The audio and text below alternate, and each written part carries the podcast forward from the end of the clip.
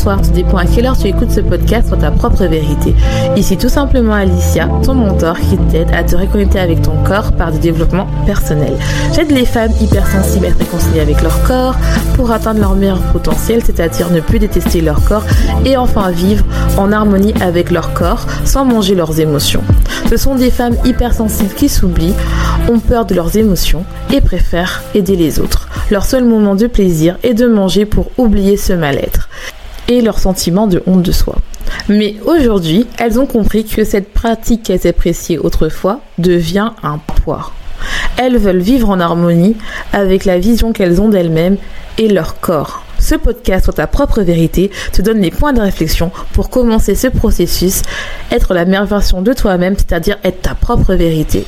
Je t'invite à t'abonner si tu es nouveau car chaque semaine je t'apporte des conseils sur l'alimentation émotionnelle, la gestion des émotions, l'acceptation de soi, l'amour de soi et l'amour de son corps. Bonjour, j'espère que vous allez bien. Je suis contente de vous retrouver en ce premier samedi d'avril et c'est aussi mon anniversaire, on est le 3. Et oui, euh, je travaille le jour de mon anniversaire mais pour moi c'est pas un travail. Je suis super contente de vous retrouver, de te parler sur les sujets qui me passionnent. Et surtout je tiens à te remercier car vous êtes de plus en plus nombreux à m'écouter et donc je vous dis juste merci. J'espère que tu as passé une bonne semaine. Si c'est pas le cas, j'espère que ce podcast te donnera de la bonne humeur et surtout bah, tu diras que tu n'es pas toute seule à vivre la même chose car moi aussi je l'ai vécu et si moi je me suis en sortie, tu peux aussi y arriver. Donc aujourd'hui je vais te parler d'un euh, sujet qui est très important euh, pour la guérison, pour comprendre en fait comment on peut enfin guérir en travaillant sur soi. Et en plus, là, vu que c'est mon anniversaire, c'est toujours bah, un moment où euh, on est un peu dans son introspection, qu'on veut essayer de comprendre ce qui s'est passé dans sa vie, euh, ce qu'on a avancé, si on n'a pas avancé. Et je me suis dit, bah, là, ça va être vraiment rentrer dans le mois d'avril avec des sujets, on va parler vraiment euh, des choses qui nous touchent et des choses qui nous causent pourquoi on mange. On avait déjà commencé la semaine dernière avec la, de la solitude, le fait qu'on mange seul. Donc je t'invite à les écouter si ce n'est pas encore fait après cet épisode. Mais là, on va parler d'un sujet qui est vraiment, vraiment touchy. C'est le sujet de la blessure du rejet et le lien avec le fait qu'on mange ses émotions, le fait qu'on tu vas me dire, mais quel est le lien entre les deux? On va explorer ça dans cet épisode. Avant, je vais t'expliquer. Alors avant, je vais t'expliquer... 1, 2, 3. Avant, je vais t'expliquer euh, qu'est-ce que c'est euh, la blessure du rejet. Je vais en parler à partir d'un livre euh, qui est Les 5 blessures qui nous empêchent d'être nous-mêmes de Lise Bourdeau. Donc c'est un livre qui est connu, que beaucoup de personnes en parlent. moi, je l'ai lu quand il n'était pas à la mode. Et je trouve ça de plus en plus bien que les gens bah, s'intéressent au développement personnel car ça nous permet vraiment enfin d'accepter qui on est et de nous aimer. Et surtout, bah, si tu veux arrêter de manger tes émotions, euh, c'est mieux de comprendre quelles sont tes blessures parce qu'il y a des déclencheurs qui sont amenés par la vie parce que tant qu'on n'a pas travaillé nos blessures, et eh ben, la vie va faire en sorte que on sera obligé de travailler sur ses blessures. Tant qu'on n'a pas travaillé ses blessures, et eh ben, on va se trouver dans une situation qui va nous pousser à nous forcer à travailler ses blessures. Si tu veux vraiment arrêter de manger tes émotions, il faut travailler sur toi, il faut travailler sur les origines qui te poussent à manger, et ça, c'est très important parce qu'il y a beaucoup de gens qui veulent des formules euh, magiques, mais je sais que ça fait un maîtresse ou une personne qui vous engueule, alors que moi, je vous dis ça euh, parce que, en fait, tu fais coacher ou si tu te fais une thérapie, il faut dire la vérité, il faut vraiment le faire pour soi, il faut vraiment être prêt. Et ça, c'est très important. Et c'est pour ça que je voulais parler aujourd'hui de la blessure du rejet. Parce que je le vois dans mes coachés, je le vois, je le sens quand c'est cette blessure-là, quand elles font tout pour s'auto-saboter alors qu'elles commencent à être bien et tout. Donc, je, je vois ça. Donc, c'est pour ça que je vous le dis. Je suis pas dans le jugement parce que moi aussi, ça m'est arrivé. J'ai j'ai mis du temps à lire ce livre, j'ai repoussé parce que bah, quand on mange ses émotions, on fuit. On fuit ses émotions, donc j'ai mis du temps. D'abord, en plus, euh, je le voulais, c'était il y a trois ans que je, l'ai acheté d'ailleurs. Et je l'ai lu il y a trois ans, donc ça fait trois ans que j'ai arrêté de manger les émotions. Et à la base, en fait, on me, les, on me l'a offert. C'était ma meilleure amie qui me l'avait offert. Euh, parce que j'hésitais à l'acheter, je n'osais pas, bah, parce que quand on fuit ses émotions depuis tellement d'années, eh ben, euh, on a peur. Donc elle m'a dit, vas-y, tiens, je te l'offre pour ton anniversaire. Elle me l'a offert, donc j'ai dit, oh, bah, c'est cool, je vais le lire.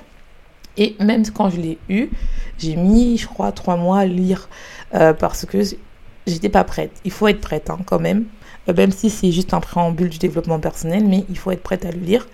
Et euh, surtout que moi, en fait, bah, j'ai fait une formation scientifique et que c'est très logique, très rationnel, ce qui empêche d'avoir le côté émotionnel parce qu'on émet une hypothèse et on fait tout pour la valider.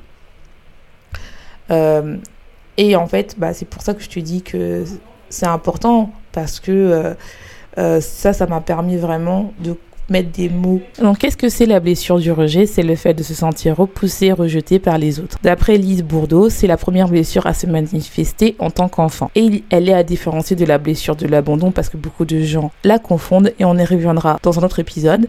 Mais pour les différencier, il suffit juste de dire deux phrases. Donc, la, la blessure de l'abandon, elle dit je ne veux pas. Et pour différencier de celle de la blessure du rejet, c'est je ne veux pas. Ce qui est très intéressant, c'est que nos parents représentent euh, l'amour et la sécurité. Lorsqu'on se sent rejeté en tant qu'enfant, bah, on a l'impression de perdre à la fois l'amour et la sécurité dans notre inconscient. Et donc, en fait, ce qui fait que, selon elle, on crée un masque pour pouvoir, on change un peu de personnalité pour pouvoir assumer survivre à cette perte et on est en mode danger. Donc pour survivre à ce mode danger, vu qu'on a perdu l'amour et la sécurité, on porte un masque appelé le masque du fion. Je vais te donner un exemple. Par exemple, une mère qui attend un enfant, elle veut que cet enfant soit parfait, elle l'imagine parfait dans son imaginaire, ce qui est normal. Hein.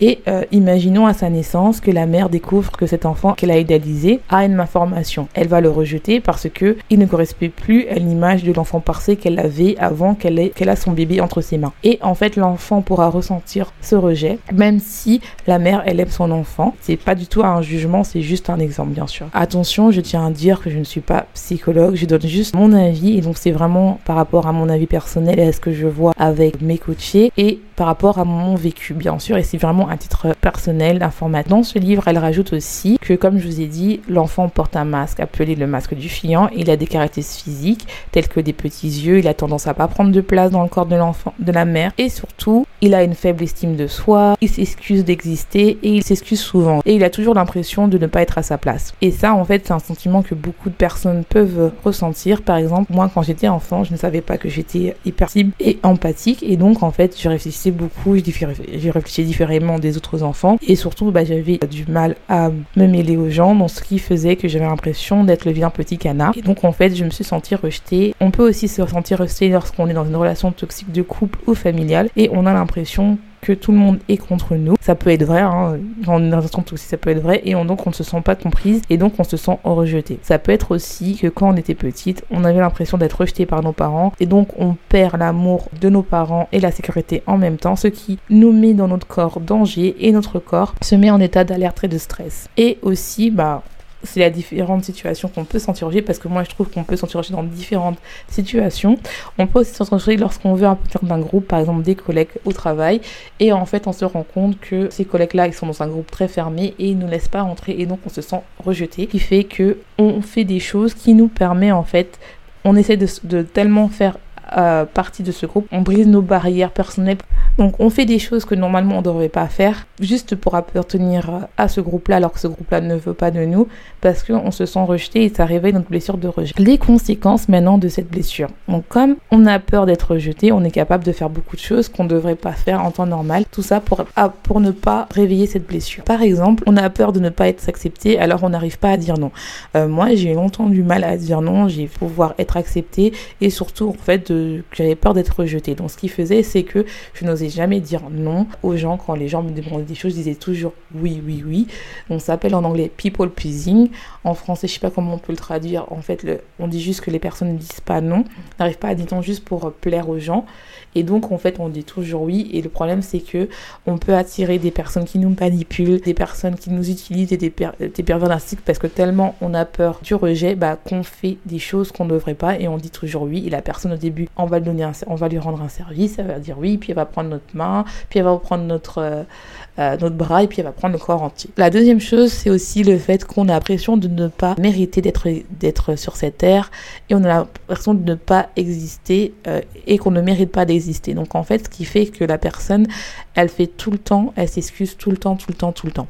Donc elle est toujours en mode de s'excuser. Elle s'excuse tout le temps. Moi, je sais, euh, il y a très longtemps, je faisais que de m'excuser tout le temps, tout le temps. Dès qu'une personne me parlait, je m'excuse. J'avais l'impression vraiment de ne pas euh, de ne pas mériter d'être vive, de ne pas avoir de valeur. Et donc, en fait, je m'excusais tout le temps. Et ça aussi, c'est reconnu pour les personnes qui sont hypersensibles, euh, qui se trouvent différemment et qui s'excusent tout le temps. Même des fois, juste, euh, tu, donnes ton avis et puis après, tu t'excuses, en fait. C'était vraiment ça. Et je sais qu'il y a beaucoup de gens qui vont se retrouver dans ça, qui s'excusent tout le temps. Faites aussi de trop performer, de toujours en faire plus. C'est-à-dire, par exemple, dans le travail, tu, as besoin, en fait, que, que ton patron te valide. Donc, tu cherches une sorte de validité, d'amour à travers ça. Et donc, ce qui fait, c'est que tu travailles beaucoup, tu as tes collègues, tu acceptes des tâches énormes juste pour montrer en fait que tu es capable, tu aides tes collègues, tu fais des heures supplémentaires, mais le problème c'est que tu prends pas soin de toi, tu ne manges pas à ta faim, ce qui te pousse après à craquer. Il y a aussi le perfectionniste, donc le fait d'être de vouloir d'être parfait, d'être super strict envers nous-mêmes, c'est qu'on veut être parfait, on veut que tout soit parfait pour ne pas être jugé, pour ne par peur d'être, de ne pas être rejeté. Il y a aussi le fait, la cinquième chose, c'est qu'on est dur envers nous-mêmes, c'est-à-dire qu'on a besoin d'être dur parce qu'on sait qu'on a l'impression que si on est parfait, si on est dur, on aura plus de chances de ne pas être rejeté. Moi, je suis une personne qui euh, continue à être dure envers moi-même, même si ça a diminué. J'ai besoin que tout soit parfait, surtout que j'ai que tout soit carré parce que j'ai peur, par exemple, que euh, euh, mes clients, personne ne veut prendre mon coaching ou euh, tout simplement euh, personne ne comprend. Or, euh, c'est pas ça en fait. Le plus important, c'est que le but, c'est pas par rapport à moi, c'est d'aider les personnes à arrêter de manger leurs émotions et que la personne qui va s'intéresser à moi, c'est parce que en fait, on aura, elle va se retrouver en moi et elle va comprendre que je suis la bonne personne. Mais c'est vrai qu'on a tendance euh, vraiment à être dur envers nous-mêmes. Et la dernière chose, c'est aussi qu'on a peur d'être soi parce que, euh, comme je vous ai dit, on a peur que le notre n'est pas assez. Et donc, en fait, comme on, on, on fait beaucoup de choses pour que on soit validé, vu qu'on fait toujours plus, toujours plus, eh ben, on s'excuse, on a peur d'être soi parce qu'on a l'impression que notre valeur n'est pas assez. Et donc, euh, vu que c'est pas assez et vu qu'on s'est senti rejeté durant notre enfance, on, on montre pas tel qu'on est en fait. On montre juste une facette de nous. Euh, le résultat, c'est que vu que euh, on a cette blessure du rejet, tant qu'elle est pas, comme je vous ai dit lors de l'introduction, tant qu'on n'y travaille pas dessus, tant qu'on n'y fait pas face, la vie va nous faire mettre dans des situations pour nous faire comprendre qu'on doit enfin la travailler et c'est ça aussi qui nous bloque. Je peux le voir aussi euh, chez moi et aussi chez mes coachés quand elles n'arrivent pas à dire non ou quand elles n'arrivent pas à travailler sur elles-mêmes, et eh ben elles mangent leurs émotions. C'est-à-dire, par exemple, dans une de mes coachées, elle a peur du rejet. Elle l'a pas encore dit, mais je sais qu'elle a la blessure du rejet. Et euh, ce qui fait, c'est que elle fait tout pour s'auto-saboter. C'est-à-dire, une semaine, tout va bien se passer. Deuxième semaine, tout va bien se passer. Troisième semaine, elle va faire tout d'elle-même pour s'auto-saboter pour faire en sorte que la relation euh, qu'on a créée, ou plutôt je dirais pas qu'on a créée, mais qui est là pour l'aider à arrêter de manger ses émotions, elle va pas le faire parce qu'elle va tout faire pour se faire rejeter, pour tester la personne en face d'elle, savoir si elle va pas la rejeter ou pas. On peut aussi attendre au niveau du travail, c'est-à-dire que moi au travail, je travaillais beaucoup, je faisais des heures pas possibles, je travaillais euh, même le week-end. Je vous ai dit, j'adore, euh, j'adore la science, donc ça me dérangeait pas. Et le problème, c'est vu que je voulais absolument avoir des résultats, je travaillais beaucoup au déprimant de ma santé, je prenais pas soin de moi. Et donc, en fait, bah, ce qui me poussait à, à parce que vu que je ne mangeais pas durant la journée, et eh ben, je mangeais. Donc c'était vraiment et parce que j'avais peur du rejet, j'avais peur euh, bah, qu'on me garde pas, j'avais peur du jugement, euh, j'avais peur, franchement j'avais peur qu'on me rejette en fait. Tout ça va nous pousser à manger euh, émotionnellement, de manger nos émotions, de manger nos éléments doudous, de pas prendre soin de nous.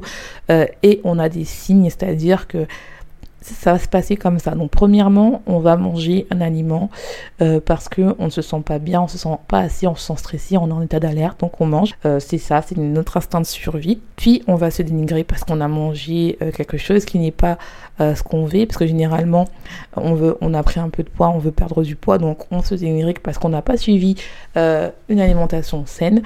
Donc après, vu que on travaille beaucoup, on ne dit jamais non, on pense jamais à nous, bah, ce qui nous pousse à craquer. On culpabilise, puis on veut rendre les gens heureux, donc on dit toujours oui, oui, oui. On travaille beaucoup, on veut que tout le monde soit content pour ne pas avoir peur du rejet. On mange encore, on prend du poids et surtout, on n'est pas heureux. Donc ça fait vraiment cette cascade-là.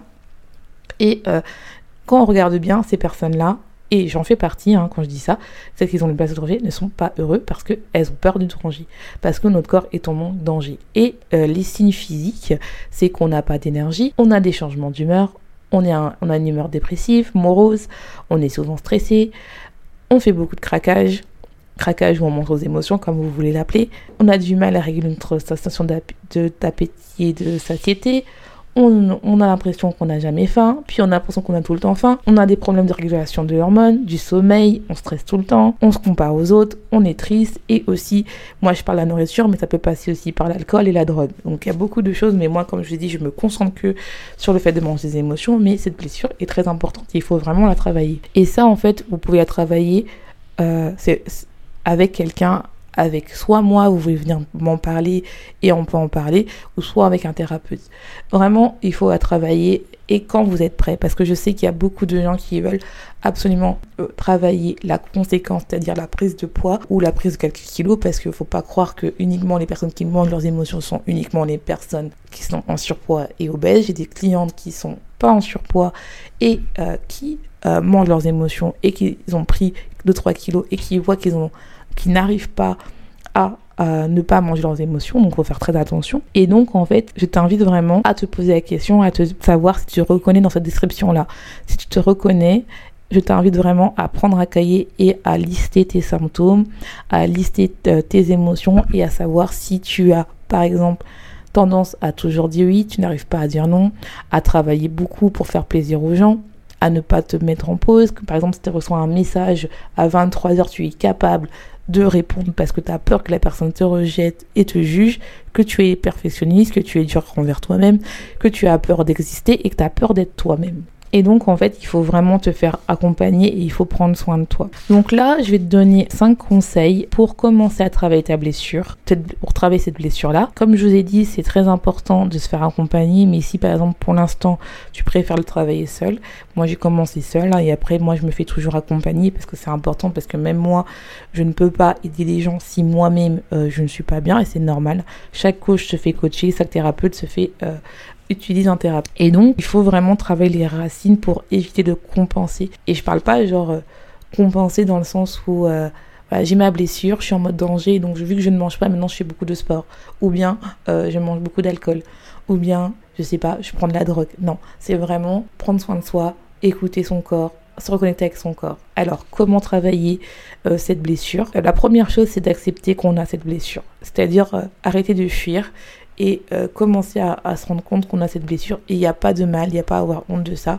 On a cette blessure. Deuxième chose, c'est guérir son enfant intérieur, c'est-à-dire commencer à lui parler, à parler à votre enfant intérieur, à être votre propre parent et surtout bah, essayer de comprendre bah, quand vous avez eu cette blessure qu'elle s'est activée. La deuxième chose, la troisième chose, c'est se pardonner d'avoir craqué lorsque vous vous sentez rejeté. Il faut, il faut se pardonner. Il faut se pardonner de savoir sentir rejeté. Il faut se faire pardonner même si vos parents vous aiment d'être senti rejeté. Il faut vraiment se pardonner. Quatrième chose, il faut s'accepter. S'accepter va amener à l'amour de soi et surtout au non-jugement. Je vais d'abord partir du fait de commencer par vous, ne pas vous juger, puis après vous accepter et après l'amour va venir, l'amour de soi. Et la cinquième chose, et oui, on va y arriver, c'est rétablir la connexion avec une alimentation saine, c'est-à-dire se reconnecter, écouter quand on est stressé, écouter quand on est fatigué, euh, dormir, savoir dire non, manger, avoir une routine alimentaire. Je sais que c'est dur quand on mange ses émotions, quand on veut pas. Je sais que c'est dur quand on veut pas s'écouter. J'espère vraiment que ça vous a apporté du bien et j'aimerais avant de terminer ça poser une dernière question. Et cette question c'est est-ce combien de temps tu vas être là à vivre avec cette blessure du rejet Combien de temps tu vas être là à ne pas être toi? Combien de temps tu vas être là à être malheureuse et enfin agir sur ta vie? Pose-toi ces questions-là. En tout cas, je vais euh, te laisser. J'espère qu'il n'y a pas eu trop de bruit. Comme je vous ai dit, j'enregistre le jour de mon anniversaire. J'ai pas pu enregistrer le podcast avant. Donc j'espère qu'il n'y a pas eu trop de bruit. Euh, en tout cas, je te laisse. J'espère que tu vas passer une bonne journée ou une bonne soirée. Tout dépend à quelle heure tu écoutes ce podcast. Et n'oublie pas, sois ta propre vérité.